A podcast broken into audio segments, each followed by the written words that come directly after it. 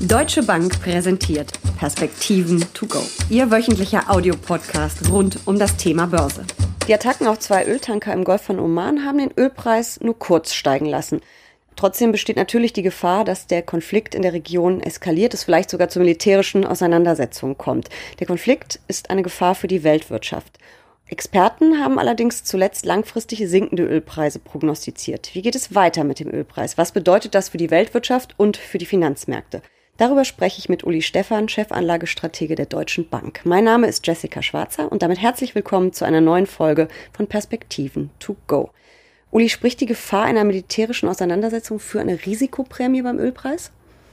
Ja, wenn man sich die Entwicklungen in der jüngsten Vergangenheit anguckt, dann scheinen doch die Produktions- und auch die Nachfrageprognosen die wichtigeren Elemente zu sein. Ich glaube schon, dass der Ölpreis vielleicht sogar noch niedriger ständ. Er ist ja schon seit Jahresanfang sehr deutlich gefallen, aber noch niedriger ständ hätten wir eben nicht diese politischen äh, Risiken, die hier ähm, immer wieder vorkommen. Ähm, das ist ja insbesondere natürlich der Iran im Moment und die Straße von Hormuz, aber wir reden auch über sehr schwankende Produktion in Libyen und in Nigeria. Wir reden über Venezuela und da gibt's also durchaus ein paar Herde ähm, zum Öl.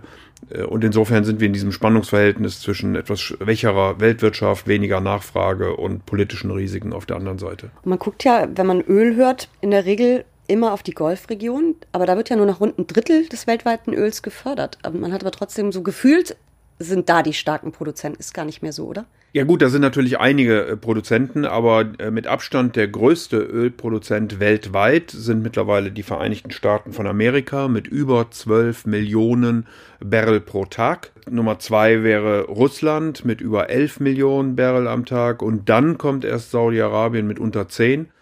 Also äh, da verschieben sich ein wenig äh, die Gewichte im Moment. Die arabischen Staaten sind ja auch sehr intensiv dabei, sich auf das Ende des Ölzeitalters äh, vorzubereiten mit allen möglichen Investitionen. Und äh, wie gesagt, in Amerika wird gefrackt. Mhm. Pipelines werden neu gebaut, da wird eher noch mehr Angebot sogar ähm, stattfinden und auch Russland ist nach wie vor dabei, sehr intensiv äh, zu produzieren. Es gibt auch ausreichend äh, Kapazitäten, die noch reingeschmissen werden könnten. Also der Ölmarkt insgesamt ist in einem guten Gleichgewicht im Moment. Es gibt Schätzungen, äh, denen zufolge im Kriegsfall der Preis pro Barrel Öl auf 300 äh, Dollar ansteigen könnte. Aktuell sind wir bei etwas über 60 Dollar. Ähm, ist das zu extrem? Ja, wir sind also beim, ähm, beim Brand sind wir bei äh, knapp über 60, bei WTI sind wir knapp über 50. Ähm, eine Eskalation äh, hat natürlich ganz andere Dimensionen dann. Also die Amerikaner haben ja schon verlauten lassen, dass sie den Schuldigen dieser Attacken, es sind mittlerweile sechs Stück in diesem Jahr insgesamt ausgemacht hätten in Form des Iran. Der Iran hat das natürlich sofort von sich gewiesen. Saudi-Arabien hat aber jetzt auch nochmal gesagt, doch es war aber der Iran, also auch, auch wenig überraschend eigentlich, äh, dass dort von den USA und äh, Saudi-Arabien auf den Iran geschaut wird und auch wenig überraschend, dass sie es ablehnen. Aber man muss natürlich schon sagen, durch die Arabische See, durch die Straße von Hormuz, äh, geht ein Fünftel der Weltölproduktion mit Tankern durch, ein Drittel aller Tanker die dort Öl transportieren durch diese Straße und auch nicht zu vergessen Katar und verflüssigtes Gas, auch da knapp 30 Prozent, die hier durchgehen. Äh, das wäre sicherlich gefährdet. Und deswegen haben die USA immer gesagt, sie werden also auch militärisch die Straße von Hormuz offen halten, äh, da besteht natürlich ein gewisses mhm. Risiko. Trotzdem ähm, erwartet aber die Internationale Energieagentur, dass sich eben langfristig der Ölpreis deutlich ähm, verringern wird. Das, die kriegerischen Auseinandersetzungen werden ja eher kurzfristig, hoffentlich nur kurzfristig. Glaubst du das auch, dass der Ölpreis so dramatisch sinken wird in den nächsten Jahren?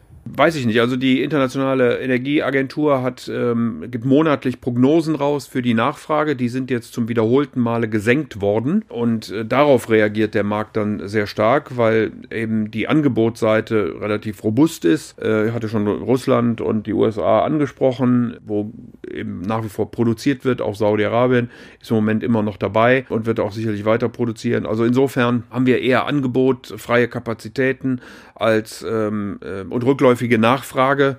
Äh, aber um die 100, also das muss man sich auch auf der Zunge zergehen lassen, 100 Millionen Barrel pro Tag Also das wird sicherlich nicht, äh, nicht morgen verschwinden, sondern es wird ein langer Prozess sein, äh, dass wir hier von Öl wegkommen und vielleicht für intelligentere Dinge benutzen, als es einfach zu verbrennen. Ich weiß nicht, ob ein Ölpreis, ein Öl, ob ein Krieg, Entschuldigung, am Persischen Golf dann dazu führen sollte, dass der Preis auf 300 fällt, da äh, steigt, da fällt mir jetzt ein bisschen die Fantasie für. Aber ähm, wie gesagt, das hätte ganz andere Dimensionen dann, glaube ich, und wünschen sollten wir uns das sicherlich alle nicht. Wie wird wohl die äh, OPEC auf dieses ganze Gemengelage ähm, reagieren? Wartest, erwartest du da weitere Förderkürzungen? Also der Markt war sehr nervös, weil das äh, anstehende OPEC-Treffen verlegt worden ist. Das liegt aber wohl tatsächlich nicht am Unwillen Russlands, weiter die Förderquotenkürzung vom Dezember zu bestätigen, sondern an einer Terminkollision des russischen Ölministers.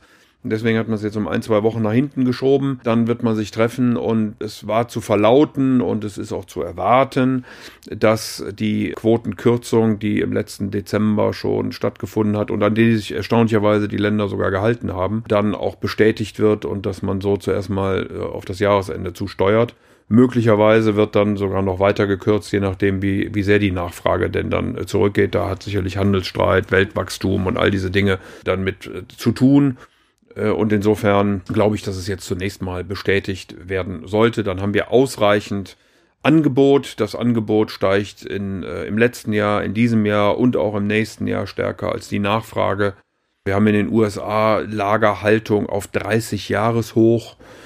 Aber es ist auch immer wieder zu lesen, dass die Kapazitäten für Pipelines und Häfen nur begrenzt sind und das ja, ja, aber es kommen jetzt einige, einige Pipelines kommen noch in diesem Jahr an den Markt, dann sollte auch in den USA transportiert werden können. Da hatten wir ja mal die verrückte Situation, äh, dass äh, sogar einige Ölsorten negative Preise hatten. Also da waren die Produzenten einfach nur dankbar, wenn es denn wegtransportiert wurde. Da gab es auch so schöne Geschichten über ähm, vollbeladene Schiffe, die irgendwo im Meer rumdümpelten. Genau, die da irgendwie äh, wie auf einer deutschen Autobahn die LKWs hintereinander standen. Es gab aber auch Lastwagen in, im mittleren Westen der USA, die äh, das Öl da wegtransportiert haben. Ähm, also verrückte Sachen. Das wird sich wohl ein Stück weit auflösen und wie gesagt, da ist, da ist genug Angebot vorhanden und auch äh, Kapazitäten vorhanden.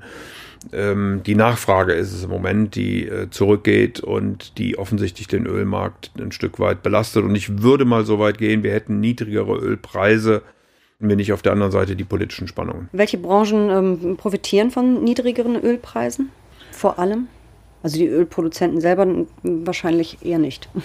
Na ja, gut, das sind also dann diejenigen, die Öl natürlich einkaufen müssen und verarbeiten. Ähm, da haben wir in Europa einiges an, äh, wir sagen mal, integrierte Ölgesellschaften, äh, die dann ja immer noch das Benzin, äh, wie wir jeden Tag äh, oder viele von uns erleben, äh, an der Tankstelle relativ robust verkaufen können. Airlines sind natürlich äh, immer dankbar dafür. Es gibt einige Länder, die sehr stark Öl äh, importieren, wie beispielsweise Indien, die sich freuen, wenn, der, wenn die Ölrechnung einfach nicht so groß wird. Wir Verbraucher insgesamt geben sicherlich unser Geld auch äh, lieber für andere Dinge aus als für Benzin oder, oder Heizkosten.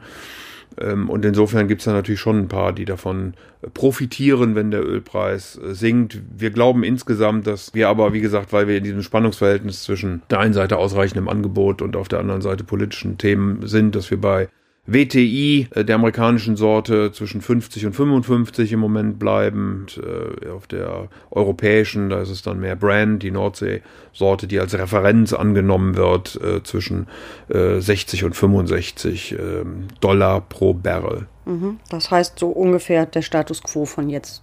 Plus, minus. Dass wir da schwanken werden, je nachdem, wie gesagt, wie gerade die Nachrichtenlage ist.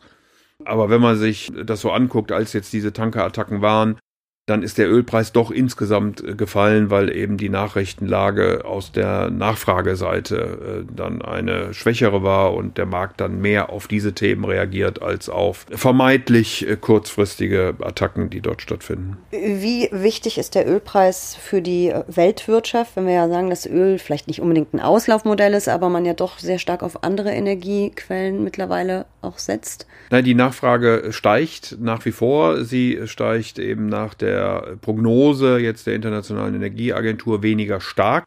Aber wie gesagt, wir sind bei 100 Millionen Barrel pro Tag steigend. Kein Auslaufmodell. Und insofern ist Öl im Moment sicherlich nicht äh, ein Auslaufmodell.